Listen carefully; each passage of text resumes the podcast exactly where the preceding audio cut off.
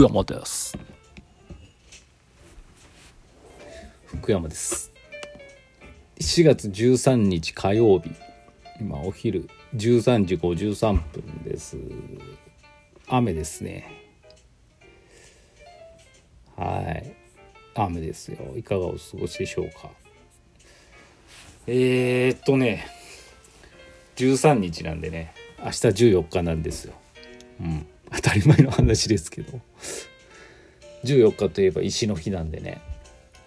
昨日も言いましたけど石の日ミーティングと題して毎月翼くんが私を追っかけてくれてるんですけど明日はついに石フェス2021のまああの今までちょっとざっくりというか何も進んでなかったんですけどそろそろそろそろ大枠みたいなやつをね発表しないといけない時期だなっていうふうに気づきまして明日ねちょっとあのもう少しだけ突っ込んだ話をねできればなと思っております。で昨日からですね昨日からっていうかギリギリですけど資料を作っておりましてパワーポイント的にねパソコンでやろうと思ったんですけどなんか面倒くさそうだったんでスケッチブックにですね出力したものを貼っていくというアナログとデジタルの融合的なねあのやつを作りました。20, 20ページざっとね、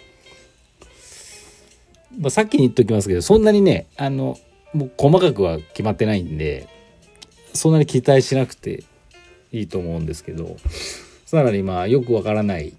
私もまだよく分かってないんでねざっくりざっくりとした説明でもう問題も山積みだと思うんですけどまあとりあえずねとりあえずまあ言えばねなんかいい感じに進んでいくんじゃないかなと思っております。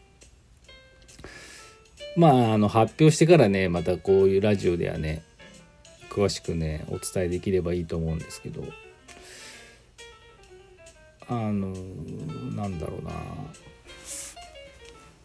もう今回ね7回目の石フェスになるんですけど。7回ですよ。すごいよね。もうなんかねなんかもうちょっとよくわからなくなってきている。あの変あのマイナスの意味じゃないですよ。プラスの意味でよくわからなくなってきてる。カオスなねなんかね感じがしてて。明日も言うかもしれない明日よこういうのは。いかない今日はちょっと言わない方がいいですね。明日同じこと言っちゃうといけないんで。やめときます。次。えっ、ー、と今週末ですね。18日日曜日何度も申し上げてますけどサンデービルジングマーケット柳瀬のですね11時から4時まで16時までのイベントにですね久しぶりにほっと何年ぶりでしょうか。大体まあ第3日曜日日曜日、まあ、子供を習い事しててスポーツ試合とか練習がまあ100%あったんでねほぼ出れなかったんですけどやっとねうん部活兄の方はね試合なんですけどまあ別に親はね行けないんでね。まあいいとして。やっとねこう第3日曜日とかそういうに休日のねイベントにもね出店できるようになったんでね申し込んで本当に久しぶりだし私の場合なんかこう一生なんて落としてなんぼだろう的なところもあるんでね出店できない可能性もあったんですけどね本当ありがたいことに出店許可が出まして当選しまして。今ね一生懸命商品を作ってます。これもギリギリなんですけど、ね、まあ出来上がったらねまあ一気に一気に紹介したいんですけどね。ギリギリになっちゃうんであの早く紹介したいなと思ってるんですけど、まあ、まずはねあのプラポテ私が昨年の1フェスの時に出版しました初のエッセイ集ですか。これがね、あのー、新春に、あのー、一大、あの、鏡原スタンドで、なんか、トークショー、自伝、展示トートークショーをやろうという予定だったんですけど、まあ、コロナの関係で延期っていうか中止して、その時にね、プラポテもね、20冊ぐらいだったかな、ちょっと数えてないですけど、取っといたんですよね、その時販売用に。でね、他ではもう今売ってないんですけど今私のネットショップとぐらいしか買えないんですけどそのために20冊残ってるんでそれをねまあまずサンベルでねまだ読んでない方とかね興味ある方にお届けできたらなと思ってます。まあ、それがまず商品の一つですね。あとはですね、間に合うかどうかわかんないですけど、T、シティのね、新しいバージョンをね、サンプル的に、サンプルといいますか、作ってまして、それが届けばそれも、ちょっと売ろうかなと思ってます。ただね、あのー、反響が良ければっていうか、まあ、ニーズがあればですね、セミオーダーみたいな、また今までみたいに受注生産もね、あの、できますんでね、それはね、別に限定って言ってますけど、どうなるかわかんないです。デザインは限定じゃないです。ただ、あの、今回ね、まだちょっと届いてないとわかんないですけどね、前も言いましたけど、言ったかもしれないですけど、プリン、T シャツの絵柄のプリント、インクがね、発泡プリントで、ちょっとポコってなるような、モコリンペンみたいになるようなね、インクにしたんですよ、初めて。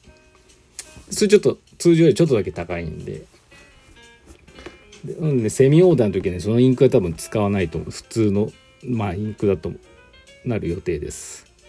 まあこのねポコっていうインクがね非常に良ければねセミオーダーもポコってやつでいってもいいかなと思うんですけど価格的な問題も出てくるんでねちょっと高くなるかもしれないっていう感じですかね。まあその T シャツが間に合えば販売したいなって。あとはですね石行ですね。石行をですね本本気の石行ってたちとあれいつも本気なんですけどね。なんだろうな。ああいうマルシェ的なイベントって見せ方によればなんかよく考えればそんなにいるものじゃないんだけどなんか欲しいなんか買いたくなるっていうマジック的なね要素があるんですよね。そこをちゃんとね狙ってた狙ってって言うとちょっと嫌らしいんですけど考えてねいいやつをね今作ってます。非常にね時間かけて。石ガチャよりもほんとでかいんであの知り合いのお店がオープンした時に渡すぐらいの大きさからそれよりもうちょい大きいやつまで。を今ね作ってます。やっと3つぐらいできたんですけどまだ245、うん、5個ぐらいは作らなきゃなと思ってます。石行ね。これがまあ割とメインな商材なのかな。石ですからね。ただ、ね、ちょっとお値段はねまあまあします。まあまあしないとねなんか今までまあいや、うん、石ガチャに比べたらめちゃくちゃもう高いと思うんですけど。そもそもね石ガチャが安すぎるんで。ねうん。なんか響く人に響けばいいかなって思いますけどね。結構ねどうなんだろう。こうタイミング的にもいい商品ができてるんでね、あのー、ぜひねいろんな人に見ていただければと思いますのでサンベルお時間ある方はお越しください。じゃああのコーナーいきますか。くにくにのコーナー。えー、っと。くにくにさんいただきました。先生こんばんは。今回の石フェスのテーマは新世紀石オンゲリオンではないかと予想しております。テーマが実はまだ決まってないとのことですが石師さんの僕は全然心配しておりません。石フェスの12週間前に突然 YouTube に全振りして盛り上がった昨年を知っているのでソフトはね。テーマ特に石フェスというのは絞り出すよりのよりはひらめくもの。アインシュタインの相対性理論も夢で見たことらしいですし方法ちなみに昨年の石オンラインを思いついたきっかけは何だったんでしょうか？PS 本日石尾ファン女子がご来店レディオも欠かさず聞いてくれてるそうですよあらありがとうございます誰でしょうか？お便りください、ぜひ。はい。えー、っとね、そう。なんだっけ。エヴァンゲリオンのね、そう。今ね、エヴァンゲリオンにハマってるんでね、ハマってるというかまあ、昨日も映画見ましたし。あのね、エヴァンゲリオン的要素はね、やっぱあるよね。さすがくにくに。ただね、私やっぱ初心者なんで、ファン歴11日目なんで、あのなんて言ったらいいのかな申し訳ないそのエヴァンゲリオンに全乗っかりするのはねお前みたいな初心者がエヴァンゲリオン語るんじゃねえっていう気持ちが非常にわかるんでね。私はちょっとまだおとなしくしておきます。まだ分かってないですねエヴァンゲリオンの。絵の字も分かってないレベルなんでね。ただねただねあこういうこと言うとおこがましいですけどなんか石フェスってねエヴァンゲリオンに通じると通ずるところもあるんですよ。ぽい。何があ難解じゃないですか。エヴァンゲリオンって。非常に。一緒にすごい難解なんですよね。でなんかこうちょっとこう宗教的要素もあるじゃないですか。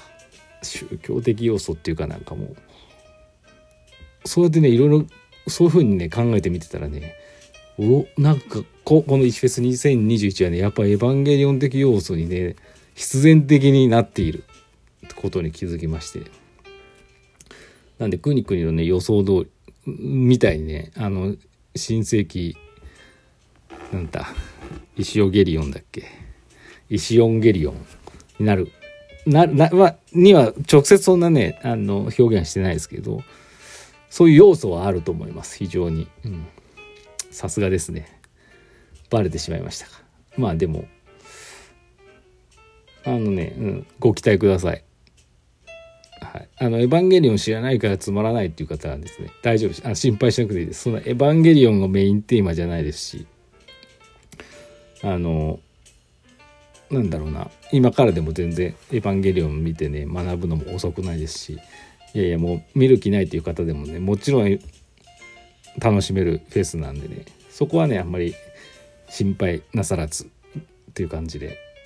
はい、というわけでですね明日説明みたいな説明会じゃないんですけどテーマ発表しますので鏡ヶ原暮らし委員会の YouTube ご覧ください。以上。